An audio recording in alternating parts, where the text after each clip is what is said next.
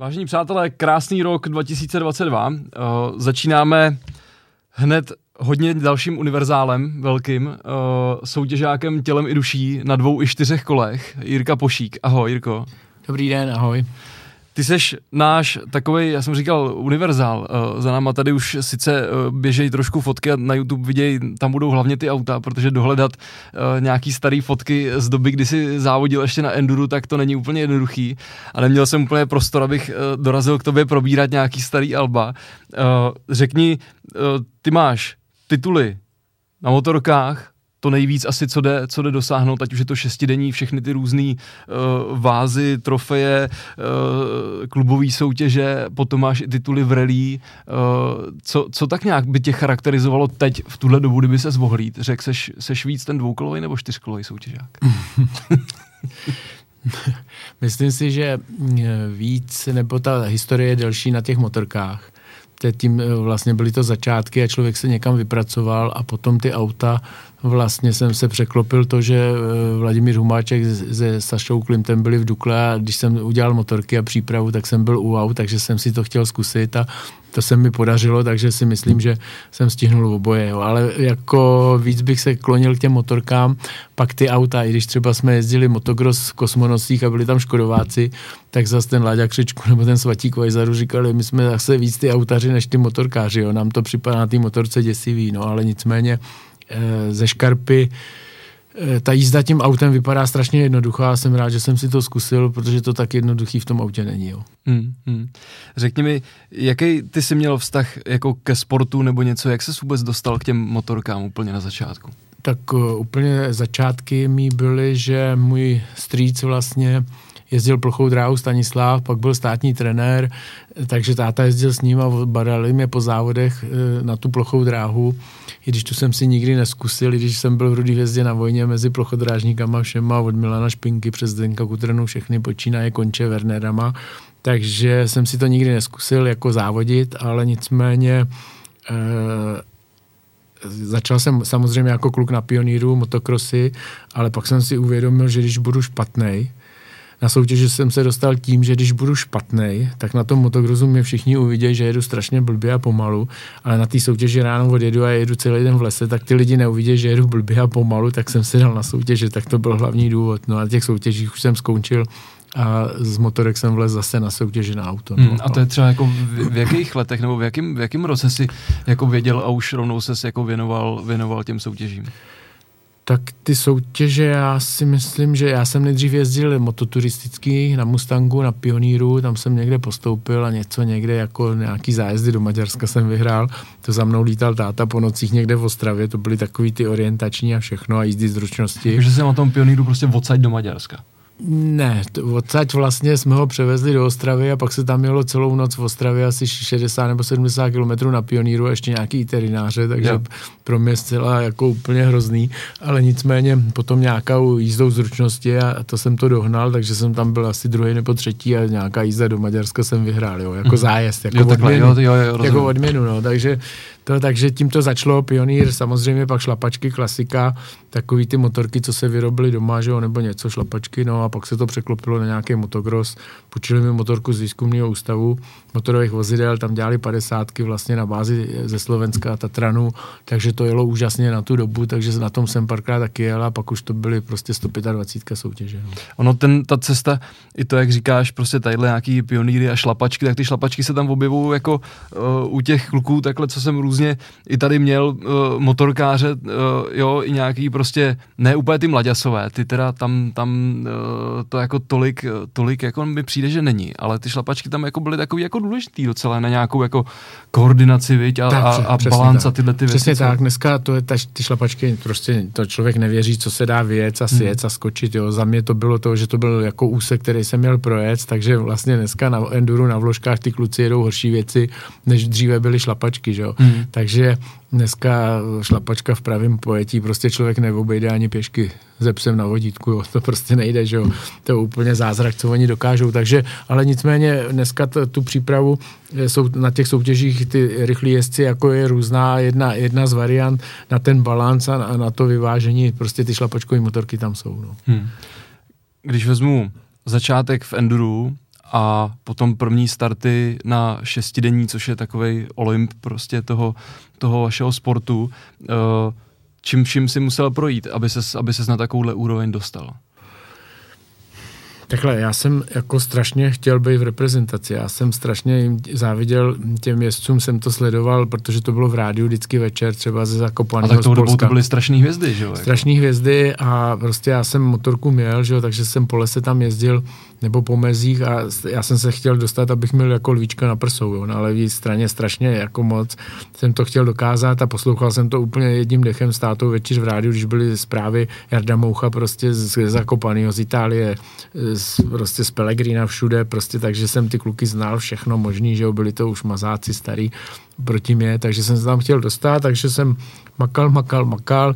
Na průmce v Boleslavi pneumatiku jsem si dělal třikrát na, na pokoji, že jo, do posilovny každý den, že jsem si montoval pneumatiku, jezdilo se na duších, abych to zvládnul, takže ten do toho byl hodně zapálený a podařilo se mi v 72. tady, že mě dali ve špindlu, že jelo víc českých jezdců, tak v 72. 17 letech jsem měl první šestidenní těžkou poměrně, hmm. kterou jsem dojel a to mě nakoplo a další motivace do dalších let. No. Hmm. Jak uh, nakonec došlo k tomu, že si v té reprezentaci byl? Nebo co bylo, co bylo, co bylo, co bylo víc? Jako automaticky, když jsi jel na šestidenní, tak už tu dobu si byl uh, v reprezentaci. Bylo to tak, že se stavili ty týmy tak jak v, v takovém rozsahu třeba, jako se to staví v dnešní době? Nebo, ne, nebo ne, co se tam, ne, jako, ne, ne, jak to tady bylo jelo, Tady jelo víc, víc týmů. Tady ve Špindlu mimo jiné vyhráli trofy, dvě vázy jeli po čtyřech, takže tam vyhráli i vázu a vyhrál se i klubový tým. Já jsem tam byl v nějakém pražském klubovém týmu, já mm-hmm. jsem s Láďou Hegrem, který dneska dělá hlavního ekologa, v týmu jsem ho měl, že jo. A takže, takže mm, to bylo v podstatě jakoby v úvozovkách reprezentace, ale tam ty týmy byly složený klubový, jo. Ale do té reprezentace vlastně já jsem došel, do, do, končil školu průmyslovku a šel jsem na vojnu, že jo. Takže měl jsem narukovat do Dukly pra, do Prahy, ale ztratil jsem můj povolávák, tak mě jako chyt, odchytla rudá hvězda, což bylo dobrý, protože tam byla dobrá vojna v rudý hvězdě ve Stromovce a na Veleslavíně motorky a v boxech byli ploš, plošináři, motokrosaři, všichni a já jsem přišel mezi vynikající partu Petr Čemus, jo, Venca Macek, Jarda Kauleru, Pavel Cihelku, Pepí Krabasu, takže to byly jména vlastně, který jezdili tu vázu, vyhrávali tu vázu, čemu si vyhrával trofy samozřejmě Petr pětkrát, takže já jsem chyt tu dobu, kdy to bylo strašný boom a prostě v Laufu to enduro, byly na to finance, byly motorky javy, takže já jsem se tam k těm klukům přidal a jak už jsem tam mezi nimi byl, tak jsem se chtěl dotáhnout, jo. Hmm. Jezdil jsem 175, nejdřív 125 privátně, pak 107, to jsem měl tu šestidenní, a trenér tady říká, ale ty seš vyžraný jako prase, máš po vojně skoro 80 kg, ty seš na půl litra nebo na tři a půlku. Tak mi dali na tři a půlku. No, ale tam měl Květa Mašita, Pepík Císař, Pavel hmm. Cielku, tvrdý chleba, takže říkám trenérem, tady na těch malých motorkách prostě se dá něco dokázat, ale mezi tyhle ty vlky prostě samý mistr Evropy bude těžký, takže jsem přes, přes zimu makal, třeba půlka vynikající motorka, No a hned ten další rok, co jsem na ní startoval, tak jsem byl třetí na Evropě, bronzovou medaili na Evropě za těma dvouma hmm. doklákama, takže mi to zase jako pomohlo, motivovalo do dalších let. No a tím už jsem byl v reprezentaci a řekl bych trošku hned po, po, po Rudý hvězdě, po ukončení tým, mě vzala Dukla zpátky, nebo respektive vzala Dukla mm-hmm. jako k sobě, no a tam jsem se dostal mezi tu českou elitu a, a vlastně už jsem, přišli jsme tam společně se Standou s Lochem a dostali jsme se mezi tu českou elitu a potom, když člověk není úplně, bych řekl, jakoby špatný nebo aby se tomu nevěnoval, tak ty kluci už prostě, když makáš s nima, tak tě roztáhnou. Jo. Hmm. Tak ono to konkurenční prostředí, to je to, co já tak nějak jako uh, při těchto těch sportech, kde vlastně, ono je to, je to asi jedno, člověk i když řekne, i když vezme, já nevím, motokáry prostě, nebo supermoto, nebo jak, cokoliv prostě, kde jede člověk jeden na jednoho, není to úplně třeba zrovna ta rally, který se svěnoval potom, že jo, kde seš jako vyloženě sám, nebo ze spolujezdcem, tak to konkurenční prostředí přece dělá jako hrozně moc, že jo, i nějaká jako společná příprava nebo něco takového. Je vůbec něco takového jako v dnešní době možný, nebo je to vůbec trend? Dělá to někdo takhle ještě ve světě? Tam je to byl základ úspěchu toho, že se předběhla doba. Ta Dukla, jo. Byla to Dukla, že jo, mohlo se to jmenovat jinak, ale byla to i tradice té Dukly. Věnovali se na to finance, byl oddíl, který byl pod lékařským dozorem, který měl metodickou činnost, který měl trenéra a vlastně nevědělo se o tom tolik jako v dnešní době. Dneska se to dá všechno dohledat, že příprava, tréninky, výživa, doplňky, všechno, to, to tolik nebylo, ale nicméně šlo se na to selským rozumem a ty motorky na tu dobu byly vynikající, že ty motorky byly spolehlivý a k ním byli ty jezdci, kteří si na těch motorkách dělali, to myslím jako hmm. nás, jsme do té továrny chodili, že jsme o těch motorkách věděli všechno a ta příprava řekl bych dneska, když si myslí ty kluci, jakože hodně dělají, tak abych to, ne, abych to ne, ne, nepřecenil nebo nepodcenil, tak si myslím, že dělají 50% toho, co se dělalo. Hmm. U nás. Hmm. U nás. Jo. Takže my jsme byli skvěle fyzicky připravení. Pokud ta motorka vyloženě se nezastavila, takže ten jezdec, když si neulomil ruku nebo nohu nějakou nešťastnou náhodou, tak prostě ten jezdec to dotáhl do, do konce. Jo. A to už všichni umírali. Povážská Bystrica 77, eh, celý den 30 stupňů, celý týden 30 stupňů tepla a v pátek začalo pršet a bylo 7 stupňů. Vypadlo 132 jezdců. 132. Vyhrála se tam trofej váza, to znamená, bylo to o fyzičnu, a on, když je člověk připravený, tak ono to posílí tu hlavu, ono to hmm. posílí prostě i tu psychiku. Jo.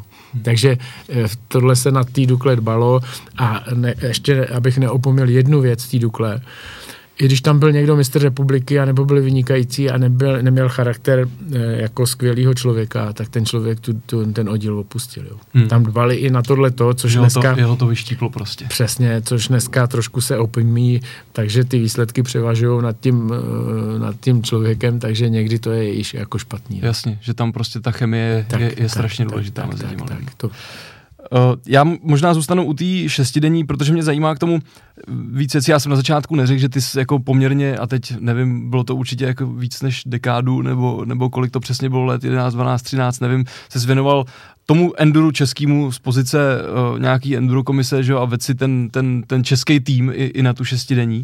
Popiš trošku, aby všichni pochopili, že ne všichni, kteří poslouchají ten můj podcast a ty rozhovory, tak vědí, co je samozřejmě jako enduro, byť už nějaký enduráky už jsem tady taky měl. Uh, co to je ta šestidenní světová trofej, stříbrná váza, klubová soutěž, aby jsme se v tom trošku jako zorientovali? Tak eh, šestidenní byla uspořádána jako soutěž vytrvalosti a spolehlivosti, že ho říkali jsme si s Jirkou Císařem, jsme si dělali srandu vždycky, to se opili, opilo pár lidí v hospodě a vsadili se, jak dlouho vydrží na motorce. A kdyby si dali o dvě flašky víc a řekli, že 12 dní, tak se dneska jezdila 12 denní. Že? Takže jsme měli štěstí, že toho moc nevypili a řekli 6 dní. Jo. Se vsadili. Takže s jsme si vždycky dělali srandu. Takže soutěž spolehlivosti v podstatě bylo to různý od roku, jezdí se to od začátku století pomalu, že jo, jezdilo se to se setkárama čtyřčlený, pak za mě bylo šestičlený, dneska je znova čtyřčlený, jeden se škrtá špatný pro nás. To znamená, spolehlivost motorek, bylo 20 značek, pět blom, zablomboval se to, označilo, to znamená, když nějaký díl se porušil, ten člověk prostě vzdál, jo. Mm-hmm. Dneska už je to všechno zlehčený, takže současový kontroly ráno odstartuje, motorky stojí v depu, veme si ráno před startem, odstartuje, jsou časové kontroly, časové úseky, na to máme minuty, tam se musí přijet včas, přijede se na start toho testu, který se měří, projede se, no a za ten den se sčítají časy těch testů. Za nás ještě bylo to, že když se nestihlo dvoje body, byly trestné body mm-hmm. a mhm. pomocné body. Když se nestihla časová kontrola v času ve 20 minutách, přijel jsem, byly 3 minuty tolerance, přijel jsem ve 24. minutě, minutu po toleranci, měl jsem jeden tvrdý bod a kdybych vyhrál všechny rychlostní zkoušky za celý týden, tak jsem měl jeden tvrdý bod a, a kdo, měl, kdo ho neměl přede mnou, hmm. tak já jsem byl až za ním. Jasně. Takže tam to bylo tak ošidný, že stačilo píchnout kolo v Itálii v rychlý časovce, chytnout bod a bylo to hotový. Hmm. A byl zkažený celý mančav na celý týden. Hmm. Takže potom se to zlepčilo tím, že vlastně ten jeden tvrdý bod jako že ne, ne, nebylo to lomítko za těma bodama trestnejma Jasně. a pomocnejma, tak to dali všechno dokupy a za jednu minutu jako pozdního, kde byl jeden bod, dali 60 vteřin a to se přičítalo k těm časům. Jo, takže, takže podobně jako v, jako v té rally Jako v té rally, přesně, přesně, úplně stejně, takže ono to má hodně podobného, taky jsem z toho používal, takže to takhle zjednodušili, že ten tým není odepsaný, mm-hmm. když má kvalitní jezdce, že jo? Mm-hmm. ale za nás bylo šest lidí, šest lidí muselo přijet čas, šest lidí muselo dojet, mm-hmm. už to bylo prostě trošku na tenkým ledě, jo. Už ten jasný favorit nebyl jasný. Dneska, vzhledem k tomu, že těch jezdců kvalitních nebylo tolik, tak francouzové, který, kteří mají převahu ve FIMu, prostě udělali to, že se pojede ve čtyřech a nám eh, první rok ve Španělsku, kde jsme přijeli ve čtyřech a skalkulovali jsme, že máme obrovskou šanci, že ty rychlí prostě eh, vždycky, když jsou rychlí, tak něco zkazej a ono nám to tam vyšlo, že, jo, že jsme touhle taktiku tam navolili a ty kluci došahli až na bronz. Prostě i když nejeli špatně, musím říct, že nejeli špatně a žádný z nich nejel prostě mistrovství jenom Evropu, tak jsme tam přijeli celkem dobře připravený, to už bylo vidět v sezóně. No tak to zjednodušili tím, že se jeden škrtá, takže dneska vlastně jsme jak trofej národu motokrosu, mm-hmm. že jedou čtyři lidi, jeden se škrtá, když někdo něco někde vyválí nebo něco mu upadne, tak se jeden škrtá a furt mm-hmm. jedou tři. Takže se to strašně jako zúžilo, takže když tam přijede Amerika, kde jsou profíci, přijede tam Itálie, kde mají 50 dobrých lidí, v podstatě na úrovni, jako máme my, tak eh, pro ně to je snažší. Jo. Hmm, Ale u nás hmm. to postavit a jet a ještě škrtat, takže pro nás to vůbec dobrý není. Jo. No, jasně. Takže ten, ten vývoj té šestidenní byl, vždycky se něco vymýšlelo, ale já bych byl pro, když už se jede teda ve čtyřech, aby se nikde neškrtal hmm. a aby to zůstalo tak, jak to zůstalo. Motorky se značí jenom pět dílů, neblombuje se nic, jo, takže se všechno skoro může vyměnit.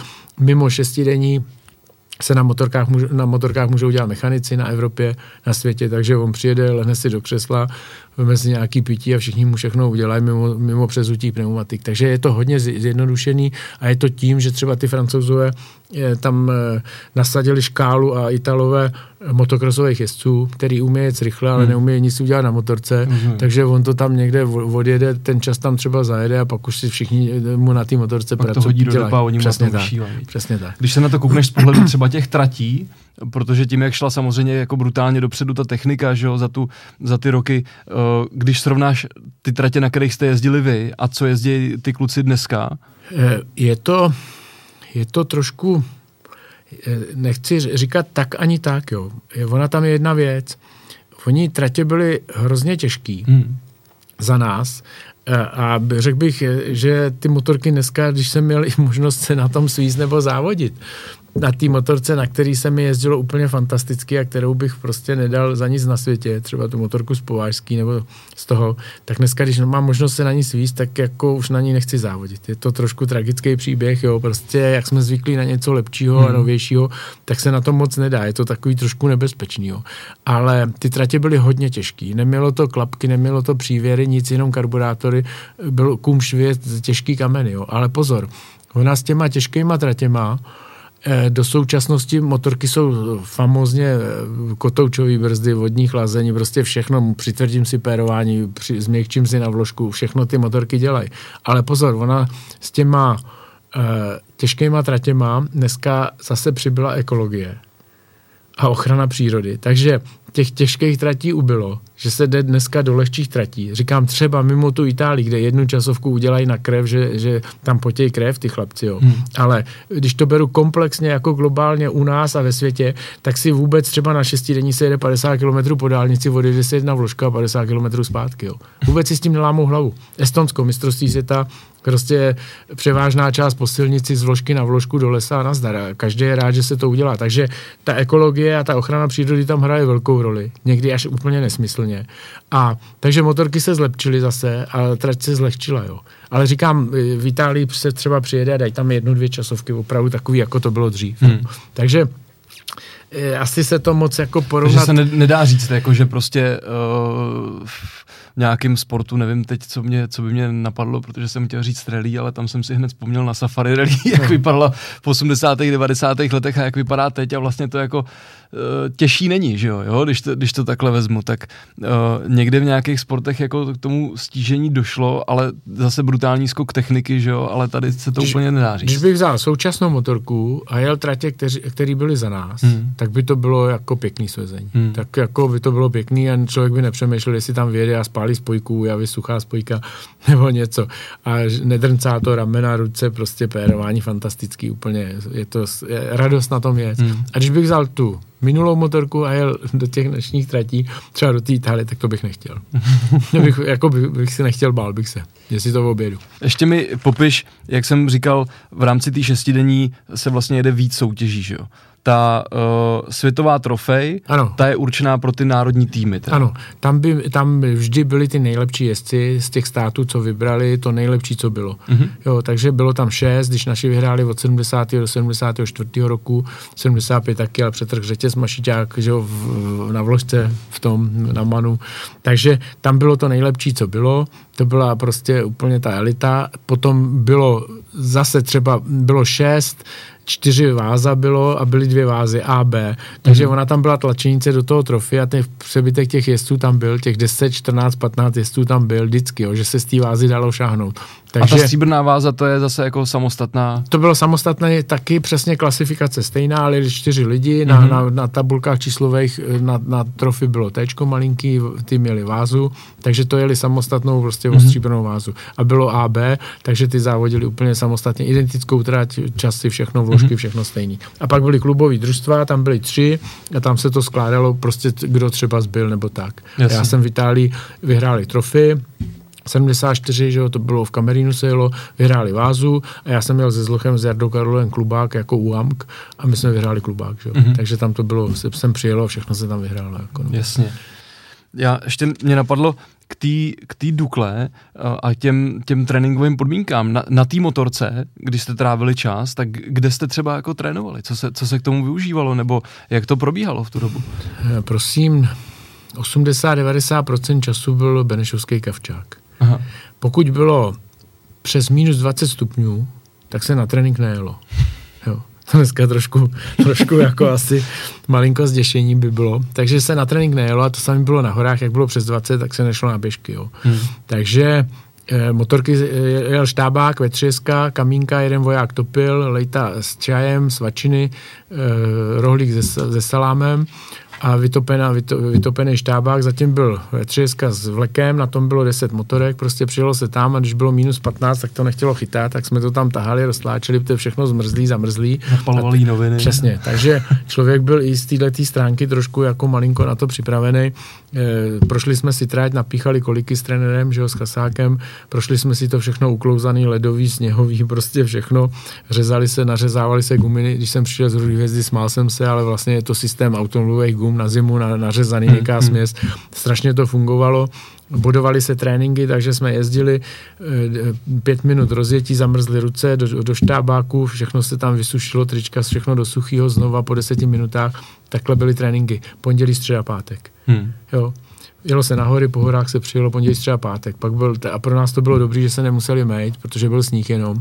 A pak jak začalo, trénovali jsme společně s motokrosařem a všechno, hmm. všechno, to znamená Falta, Bogorovský, Churaví, Zdenek Velký, všechno, všichni dohromady a pak se to rozdělilo koncem února, začátkem března, oni jezdili televizáky, když pak pro nás je udělali taky a my už jsme trénovali něco trošku jiného, jo. Hmm. ale všechno pospolu, takže ten, potom ty březny a dál už to bylo, že jsem po každém tréninku musel mít motorka, už to bylo všechno zasviněný, hmm. tak jako bylo to horší na čas, jo, hmm. ale jako uh, říkám, tři tréninky v týdnu, mezi těma úterý, čtvrtek, posilovna, běhání, plavání, po v létě do Kunratic všechno, pak se to otočilo na dva tréninky v týdnu jenom, když se začalo závodit, že jo, takže pak někdy, když to bylo po, po víkendech, tak jenom jeden trénink třeba udržovací, ale pořád člověk byl v permanenci, to znamená, byl tam plán, takže si to mohl naštudovat dopředu, takže dneska v podstatě ten člověk, když snídá, tak by měl vědět, co bude dělat a ono to trošku tak není. No. Hmm, hmm.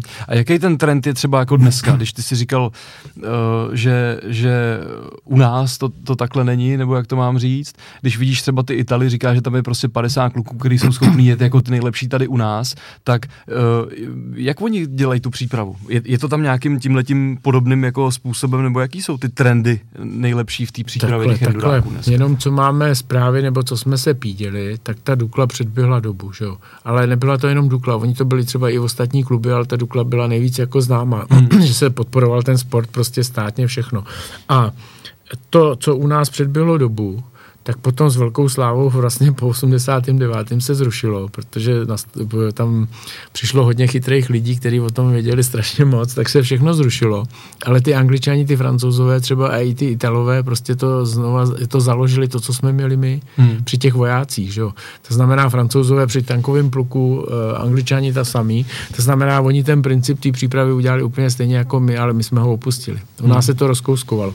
A jenom pro názornost, známý, který dělá překladatele francouzům, když sem přijedou, je tady od Jablonce, vždycky s ním komunikujeme, tak ve Francii, když zrušili e, Duklu, v podstatě, tak on na té komisi chodil, na ty komise tam, když měli v Paříži a všechno, tak vstál, když to skončilo, jestli někdo něco má říct a on říká, já vám jenom garantuju, že do tří let je po nás. Mm-hmm. Do tří let je po nás. Protože francouzové byli v tom období, že vyhrávali taky špička. všechno, špička, tam nepřeberný množství jezdců, jo. Když vypadl jeden, byl tam druhý, jo. Jako co jméno, to, to prostě bomba pojem. Takže jim řekl, tak ho málem vyhodili z okna, a teď jsme se bavili prostě na Evropě letos u nás, když se jela to, tak říká, už je to tam. Hmm. Roztrkali peníze a finance prostě na jednotlivý kluby, do jednotlivých třeba e, dílera motorek, který si vzal jednoho, dva, všechno hmm. a vlastně rozplizl to do ničeho. Dneska jsou úplně stejně na tom jako my. Hmm. Akorát, že my máme na Enduro 250-300 licencí a oni mají 40 tisíc kolama. No, jo, takže to je ten rozdíl, ale kvalitou prostě tam dneska nemají jakoby nikoho úplně top. Hmm. A přitom, přitom to takže, takže vlastně ten svět šel tou cestou naší de facto, ono tam nejde asi moc jako z toho dělat vědu a ta příprava tam musí být, ten objem tam musí být, odjetí ty, ty hodiny na té motorce taky a pak prostě není to atletika, jo. Jo, atletika, sto, stovka, prostě se mu rozváže tretra, nebo mu to podklouzne a je to v čudu. Tady můžu být dobře fyzicky připravený, všecko, nedám si přední gumu a je to všechno špatný, jo, protože začne pršet a bude mi klouzat předek, jo. Hmm. Ale nicméně je tam to, ten člověk musí být u té soutěže připravený jako komplex. Jasně. Jako komplex. Mm. Jo. A v to, jak tam něco není, něco zanedbá, tak je to špatně. to, Když má skvělou špatně, motorku, všechno a zanedbá něco na sobě nebo zdravotně, tak je to taky špatně. Mm. Dostaneš se ještě na motorku někdy? jo, jo, se? jo, určitě. Určitě. Takhle tak předpokládám, že když jedete po soutěžích, tak stejně jako si neodpustíš, nejíždíš trať určitě klukům a všechno, nebo Tak nebo tam ne? tu tratě se najíždí akorát na Evropě, tak tam najížděli jiný třeba, tam jako jsem se zas tak nehrnul úplně, že jo, za, za pár let mi bude 70, za, za, za chviličku, takže to určitě ne, ale třeba s, s těma klukama na šestidenní jsme si to rozdělili s ruksakem, s věcma, s pitím, s jídlem, každý jedno na starost, a mm. takže člověk někde po trati kousek sveze nebo něco, něco, takže určitě, no a ty kilometry prostě zase, aby ho stihnul předložkou vyměnit brýle, začne pršet rukavice, tohle, tamhle, takže na té motorce a prostě ta motorka mě vždycky bavila, nebo poradit, když se něco děje s motorkou, nebo to nějak decentně udělat v rámci předpisu, hmm. aby fungoval dál, že jo, takže to, má tam člověk prášky proti průjmu, proti bolesti hlavy, prostě ostřikovač keleny, když se uhodí, no, a nebo když je něco s motorkou. Takže jo, a občas se jdu svíc na takový srandy, prostě tam pořádají ve okolí, že jo, dvojice a takový, tak občas na to vlezu. Říkám, oči by asi tak jako věděli, co to chce, jo. A na té motorce tu kolej vidím, jako ještě, jo, i když blbě, ale vidím, ale jako blbě se do ní trefuju, jo. To jako musím říct, jo. Jasně. No a třeba jako po silnici normálně takhle, jako že bys někam vyrazil ne, ne, ne. Jako na motorce, to by se ti, hmm. to se ti nechce, víc? Má, syn má motorku, si přivez z Austrálie, tam pracoval, jak si přivez Hondu, mám z toho respekt, má to přes 200 koní, jede to úžasně. Své jsem se na tom asi dva kilometry, nic mi to neříká, mám z toho respekt, prostě bojím se na tom tak, že se nesvezuju. Hmm, tak hmm. ten soutěžák je takový přirozený, tam když to člověk uklouzne nebo někde, tak dá nohu na zem nebo přeskočí karpu a otočím se v, v kukuřici nebo v žitě a zase věru na silnici. No, Ale ten, ten, ten, ta silnice, jako bych řekl, že se tam spousta životů nebo zranění zmaří tím, že ty lidi z toho nemají respekt a nejsou hmm. větý. Jo. Motor... Já to myslel spíš tak, jako, že, že třeba prostě, nevím, padne pátek nebo v sobotu zavřeš, zavřeš, zavřeš firmu a skočil bys tady na nějaký enduro a, a vyrazil se někam jako projet. To jako jo, a vlastně dělali jsme s kamarádama dvě, dva, v Janovicích eh, od roku 2008 mistrovství republiky. Chtěli jsme to udělat kvalitní, tak, co mi vždycky vadilo na soutěži, aby tam nebylo, že, že ráno tam je jenom burz do ruky, ale aby tam byly dorty, koblihy a prostě všechno. Tak jsme to si myslím, že se nám to zadařilo. Pak jsme dvě mistrovství Evropy dělali, 2013, 2014 eh, volali, že jim to někdo odřekl, jestli bychom to narychlo neudělali, tak jsme to udělali taky. A mým snem i těch lidí okolo, co mi pomáhali, tak udělat mistrovství světa. Což se podařilo. Což se podařilo, prostě myslím si, že to dopadlo skvěle, chválili nás všude, prostě dostali jsme jako pochvali všude, že to i český enduro jako zvedlo v tom, řekl, v tom mezinárodním měřítku ve FIMu, že o nás věděli, nic se tam nepokazilo, trať jsme tam použili pěknou, rychlostní zkoušky taky, takže v podstatě si myslím, že všechno dobrý, no. Když uh, přeskočím k těm autům, ty jsi to tady nakous, protože si na té eh, Dukle uh, potkával ty ESA i, i soutěžácký uh, z té reliové scény, tak to bylo, to bylo to, co tě jako začalo nahlodávat pak, že by si to jako vyzkoušel? Tak, Nebo jak, jak jsi k tomu přišel? Oni, já už jsem na ty soutěže se chodil dívat dřív, mně se to líbilo, nebo jsem to sledoval, že jo, a prostě trošku i ve voku Renaulty, táta měl rozmičky, R5, já jsem se na tom naučil jezdit. A když jsem přišel do té žukly, tak tam stála Alpina nebo dvě. Takže to bylo něco, jako pro mě to jsem ani nedechal, takže jsem si do toho, když všichni odešli, vždycky sednul a trošku jsem si v tom poseděl. jako pak na ty soutěže taky, že a pak jsem chodil do Boleslavy na průmku, takže jsem se znal se všema škodovákama, takže i s továrním týmem všechno, takže jsem tomu měl hodně blízko. Byli jsme i kamarádi jako hodně, že oni zase se rádi svezli na motorce nebo něco. Takže je, to bych řekl, že to byl takový ten impuls, že bych si to vždycky chtěl jako zkusit v tom autě, jaký to je.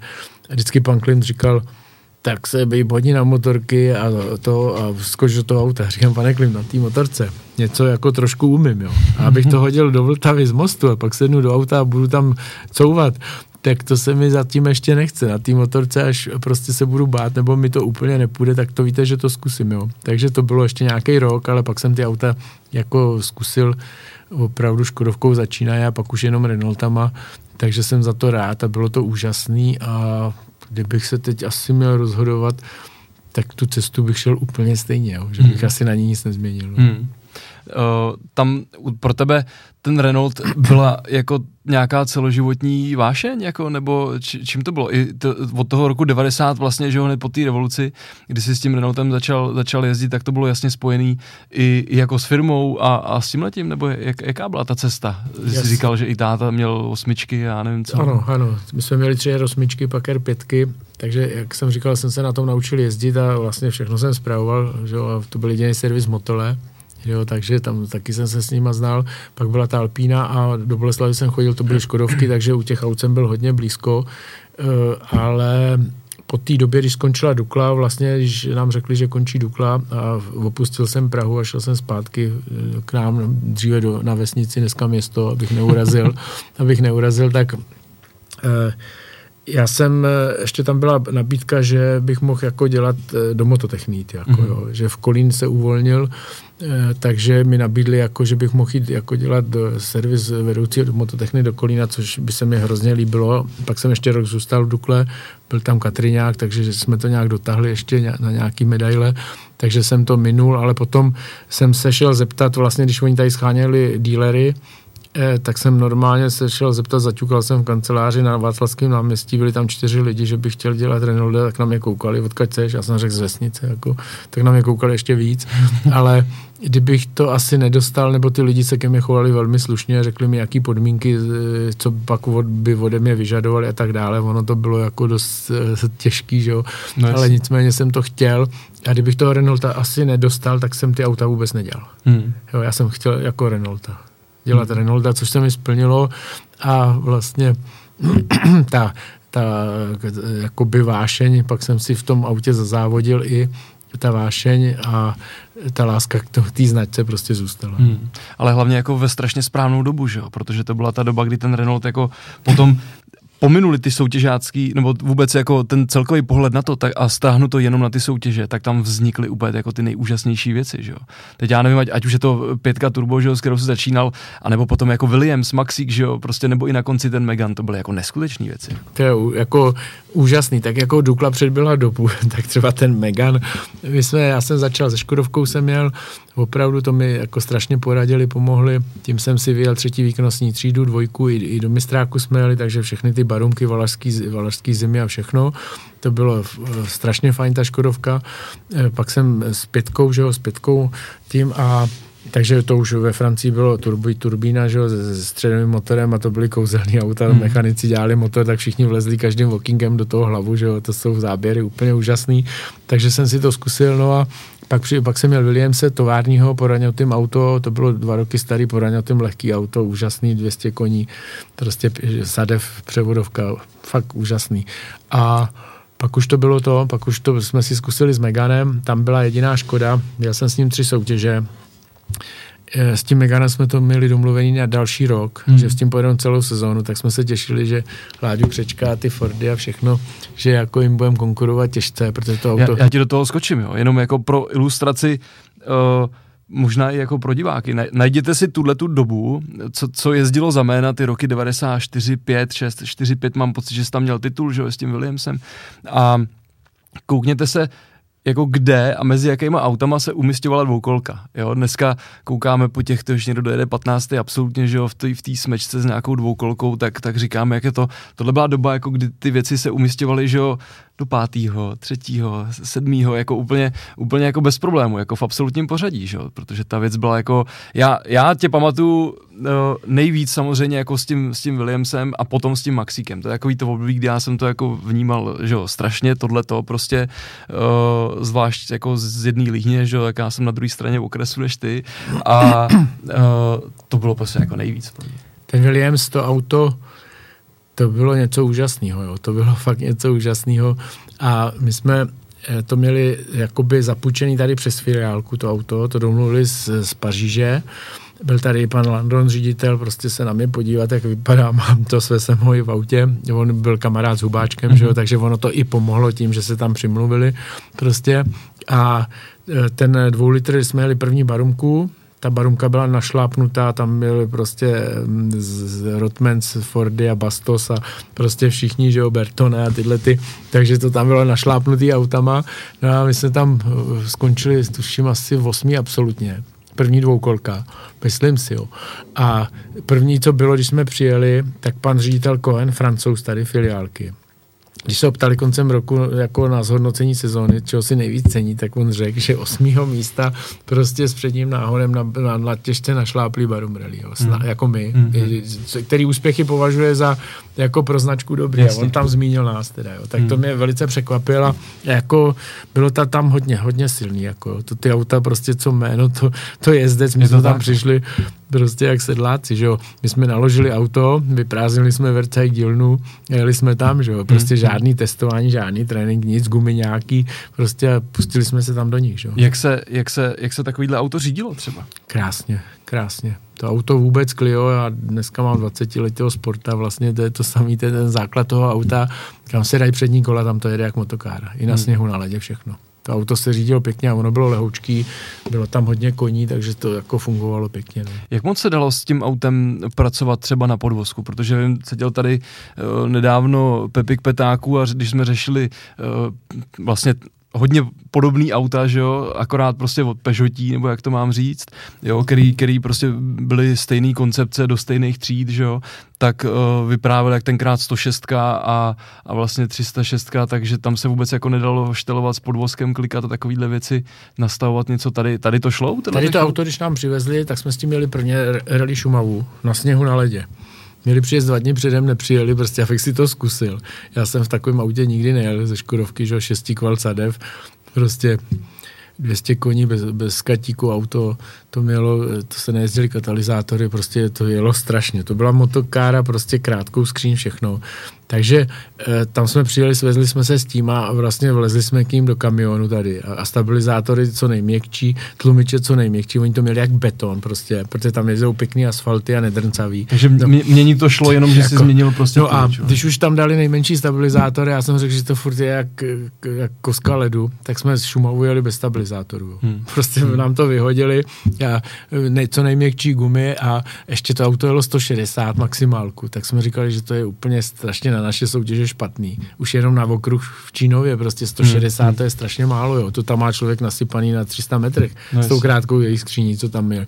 Takže potom nám poslali eh, diferenciál, soukolí, takže to auto jelo 200. Jiný stále 200 a prostě ještě nějaký věci jsme si to jako vychytali a s tím autem se jelo hrozně pěkně. Jo. Hmm. A vlastně škodo, závodili jsme se Škodovákama, že jo, tak to oni jeli, oni jeli přední náhon, že jo, No, pak ty Indra Štolfa, trenér, Pavel Siberu, no, pak měli šestnáctky, že jo, jednovačky, hmm, hmm jako my jsme tam měli dvouvačku, teda motor dvou litra, že jo, do dvou litrů, takže my jsme na tom byli líp, jo, ale nicméně závody, ta fabrika byla silná, že jo, ze všem, jo, jo. ale jako kamarádi, že jo, my jsme tam, tenkrát jsme kolo trošku na Krumlově chytli za sloup, tak svářečku nám to pomohli všechno, mohli nás nechat vypadnout, že jo, tam šlo o mistra, ale jako hmm. tím, že jsem měl s Jirkou Janečkem, nejdřív Boříkem Motlem, že jo, s Jirkou Císařem prvně, ve Škodovce. To jsem chtěl no. říct, jako hned, hned jsem se k tomu chtěl dostat vlastně, jak si řešil ty spolujezdce, protože ty, ty jména, který tam jako v tom, v tom záznamu jsou, že jo, pan císař, Motl, Janeček, to jsou jako legendy, že jo. No, tak s Jirkou vlastně jsme na motorkách, že jo, byli jako hodně a říkám, hele, tady Škodovku, prostě já ji postavím, něco to a pojedeme se svíst, aby jsme si to nějak zkusili trojku, dvojku, pojď se mnou, no tak jsme si to amatérsky zkusili, svatí Kvajzar nám ukázal rozpisy, no a jeli jsme, že jo, takže prostě to, dotáhli jsme to tak, že jsme postoupili do dvojky, to bylo klasika, dneska by to tak mělo být a ne, že vlastně si koupíme dneska nějaký Subaru nebo Mitsubishi a jeden Barumku, jo, tam to bylo pěkný tím, že se postoupilo a člověk se něco naučil. No a pak to, pak to zakončení tím, že e, já už jsem přestal závodit a Jirka ještě jel, císařu na motorce, já říkám, hele, potřebujeme věc postup do mistráku, že? Prostě a tam jako spadli z mistráku, tam spadnul Milan Zapadlo a tyhle, takže on tam postoupili čtyři lidi a byla tam tlačenice už v tom přeboru, že? Takže jsme se museli snažit. A říkám, potřebujeme jet tadyhle malou Šumavu, Pačejov, On, já mám jet celé do Portugalska na motorku, do Španělska, na Evropu. Já říkám, no tak řekni, že jsi nemocný, že jo. Prostě. Jo, ty, jako, takže, tak řekl, že je nemocný. My jsme vodili tady Šumavu, Pačejov jsme vyhráli a, plný noviny, vlastně, že jsme ze, z oboživelníci z, z, motorek prostě vyhráli Šumavou, postupují do mistráku, takže plný velikosti prostě si to přečetli a carovi vzali licenci a dostal distanc, že jo. Takže, ale, ale my jsme postoupili do mistráku. No. Takže on už pak taky končil, že jo, takže jsme odjeli, pak jsem s Boříkem Motlem, to už jsem měl v Renaultech, on skončil Láďa Křečku, takže Boříka jsme se znali, že jo, takže mi tam dal tu školu tovární, že jo, nicméně potom ze zdravotních důvodů, když už jsme měli jet Clio, tak jako nemohl, no a tím, že skončil e, vlastně Jirka Janečku, že jo, se Svatíkem, Kvajzarům a pak skončil, no tak vlastně jsme se dohodli, že jsme jeli s Jankem. No, hmm, hmm. no a to bylo, to bylo něco, že jo. No, takže to bylo asi 6 nebo 7 let a bylo to vynikající, takže oni použili ty tovární věci, všechno. Jo, já zase jsem použil to 50% z motorek, tu předvídavost, to je stejný v té soutěži a ta soutěž je kouzelná tím, že se jede v noci, jo. to je hmm, úžas. Hmm, to hmm. jsem stihnul barunku, ty lidi kolem, tak to jsem nikdy nezažil. To... Ty na Vsetínsku a to v noci. To je úžasná záležitost, no. no. To je, to člověk vidí jako jenom barevnou stuhu duhu kolem, jak pálí ty bohně a ty stanky a jenom to vidí, jak, jak je to barevný. Jo. Nevnímá to okolo, hmm. ale jak to svítí ty světla přes ty horizonty, třeba na Uvalaském meziříčí, jenom takový to barevný. Ty lidi, to je neuvěřitelný. Hmm. Hmm. Ty jsi tady předtím říkal, než jsem ti do toho skočil, aby se lidi taky koukli na to, jak se, jak se tenkrát s těma dvoukolkama jezdilo, tak si říkal o tom, o tom Meganu, že jste s ním odjeli tři soutěže a že jste byli domluvený uh, na další ano. pokračování a a to měli jsme to připravený, že další rok pojedeme Megana už, tak jsme se strašně těšili, protože jsme si to zkusili a to bylo nářadí. Teda. Mm. To byl Vercajk.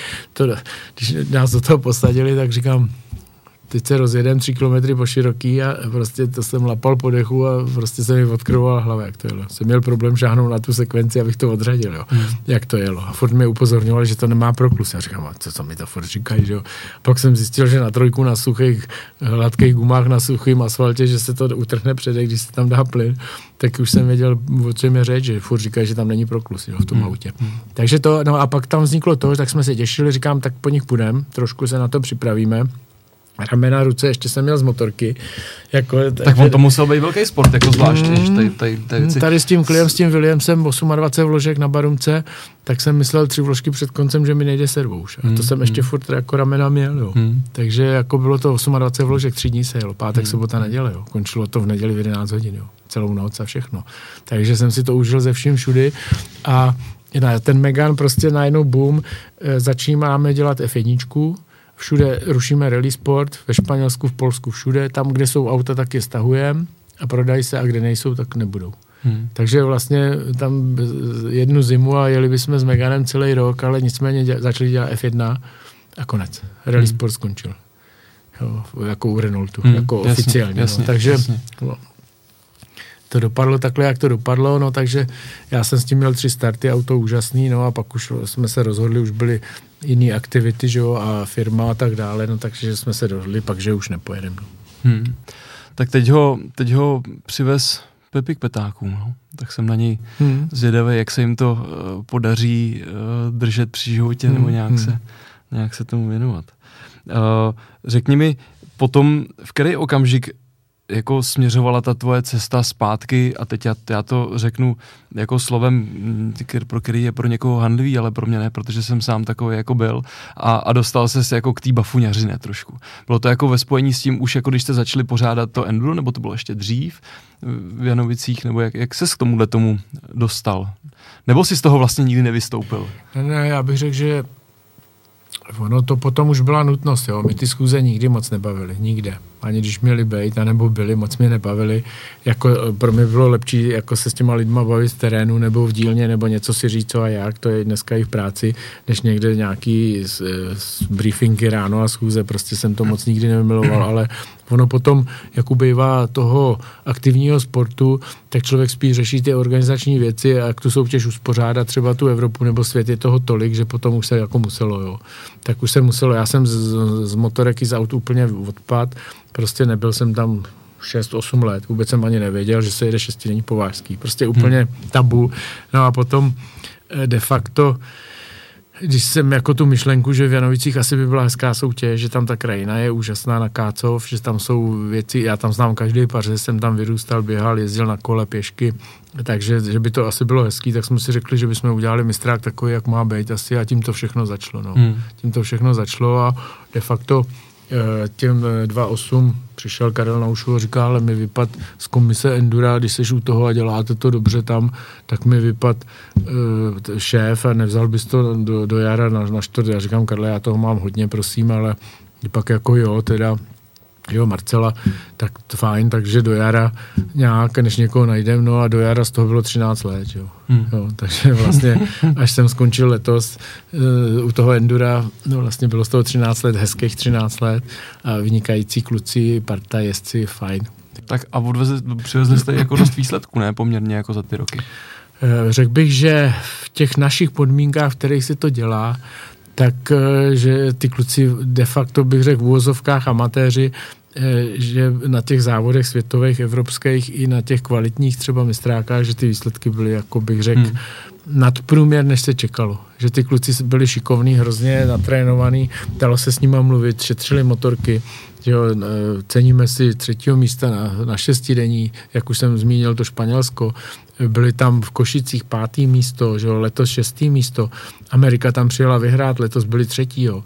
takže jede se tam hrozně rychle a ty naši kluci z 22 týmů prostě tam byli šestý. Nesmírně si to cením, měli na pátý místo na Portugalce, jako by měli to, ale říkám, je tam strašně se tam jede rychle. Takže... No ale já ti do toho skočím, protože mě, mě tohleto uh, já tomu nerozumím, zkoušel jsem jako na to kolikrát jako přijít, ale uh, asi to úplně nejsem schopný jako vyřešit, ale uh, Dík vlastně to je letos jako jediný výsledek mezi motorkama. Když, když třeba jako kouknu tohle, co si, co si teď mluvil, to poslední, že ten, letoš, ten letošní rok, když člověk jako přemýšlí nad všema ostatníma motorkovými disciplínama, tak nikdo prostě se nikde jako neumístil na nějaký takovýhle pozici, jako třeba ty enduráci, ale vlastně o tom jako vůbec nikde není slyšet. No, o to víc mě to mrzí, že jo? My jsme mysleli, že to bude mít jako vzestup, jak jsem zmínil to Španělsko v roce 16, hmm. 17, že to bude mít vzestup, že všude všechno se zdražuje, že jo? Všechno se zkvalitňuje, jak příprava jezdecká motorky, všechno. Ten svět prostě jede ohromnou rychlostí vepředu.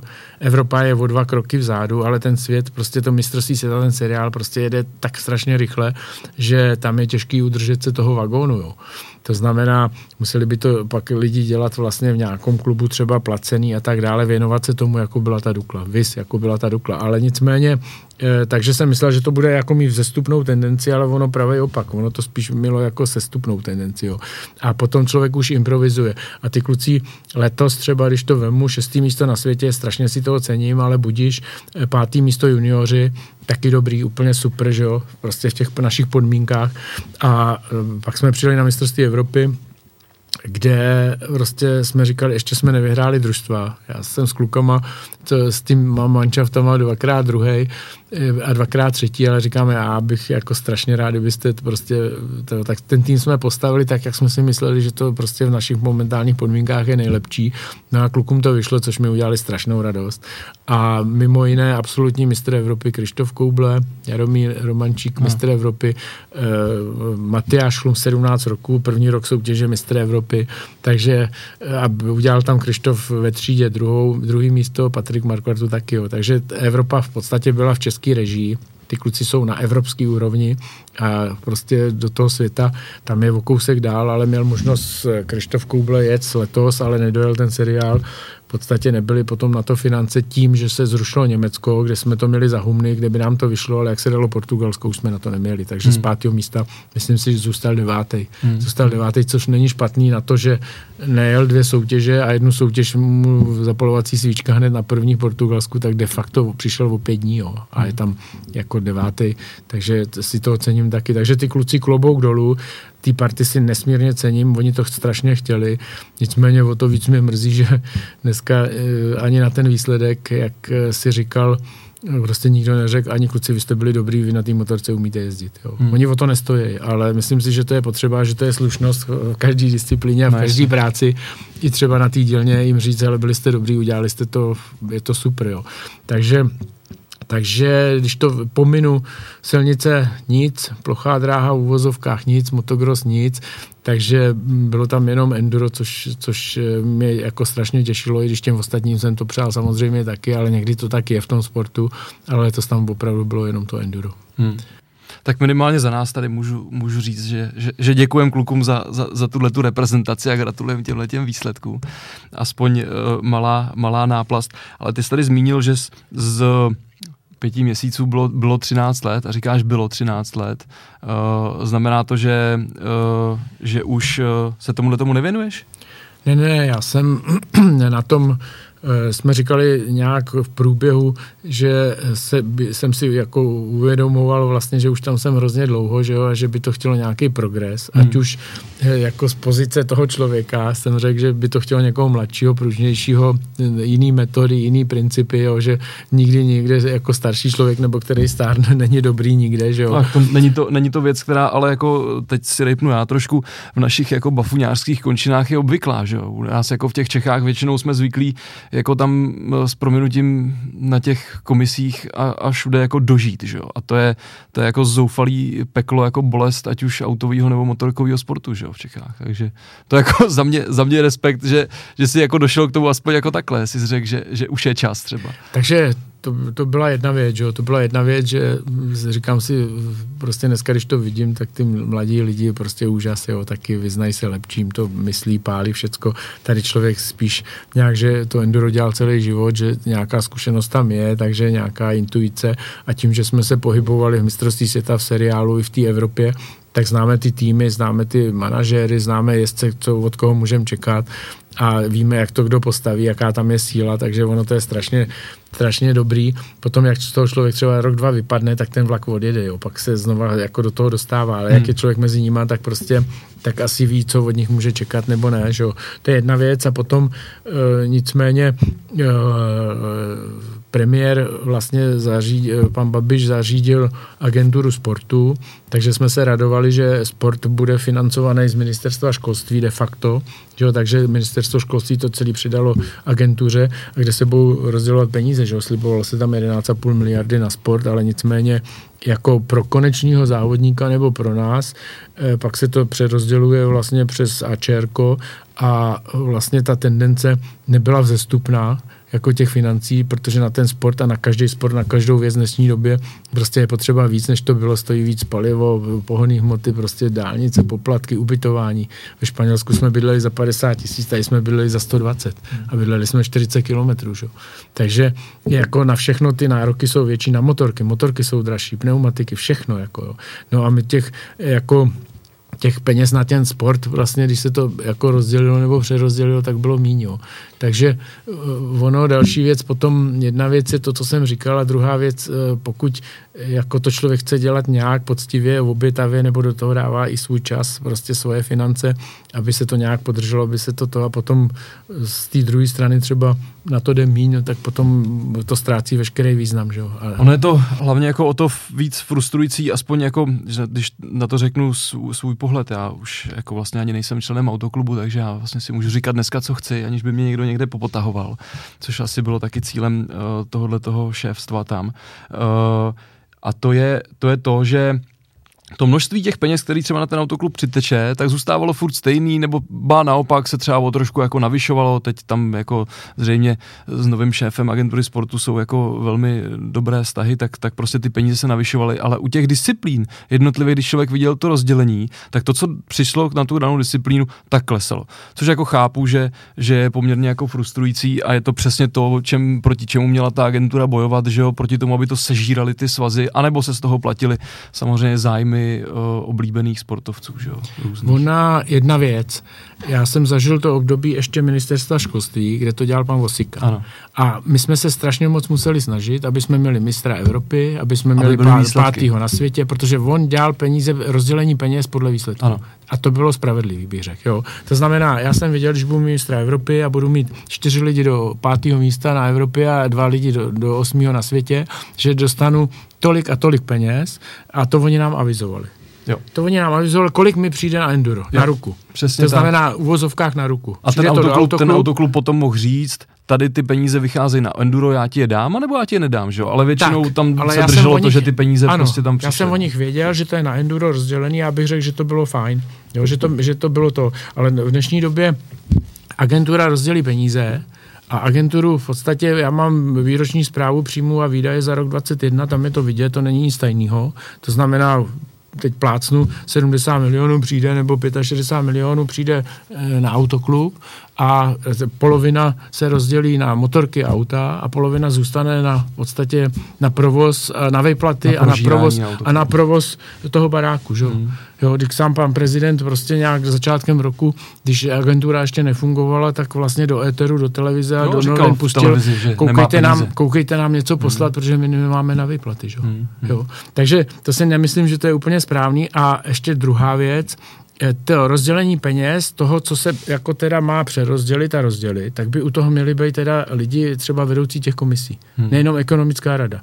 Ekonomická no a, rada jsou tři lidi. A to se ale, to se, takhle, já skočím, samozřejmě to nevím, ale skočím zpátky do doby, kdy jsem třeba tam seděl v této instituci, tak tam jsme jako peníze se rozdělovali vždycky mezi, mezi předsedama a zástupcema těch jednotlivých sportů. A ty se jako mezi sebou domluvili na tom, kolik kdo dostane peněz. To jako prosím, nerozdělovala vrchnost. Nebo prosím, to, to znamená, ekonomická komise rozdělí na hrubo bez, bez vedoucí komisí nějaký peníze, které půjdou na sport. Ale ekonomická komise jsou zaměstnanci autoklubu, ano, nemají vlastně ano, sportem nic společného. Ano, ano. Ekonomická komise, tři zaměstnanci autoklubu. To nik, nikdo jiný. Pak je nějaké, nějaký peníze na hromadě teda na sport, nějaký peníze na to a je dohadovací řízení výkonného výboru, který my jsme jako výkonný výbor se zrušili, já už jsem byl jenom komise, mi to bylo v celku jedno, hmm. mi šlo o ten sport, takže byl eh, výkonný výbor, který měl dohadovací komise eh, do nějaký den odpoledne prostě domlouvat, jestli těch peněz je málo nebo víc, jestli to stačí nebo nestačí. Ale tam se stala jedna věc, Dopoledne bylo v podstatě prezidium, kde jsme schvalovali výdaje a příjmy za rok 2021. Tabulka, která je veřejně dostupná, mám ji tady možná v tašce nebo doma, nevím. Ani jsem ji za stolik neškodoval.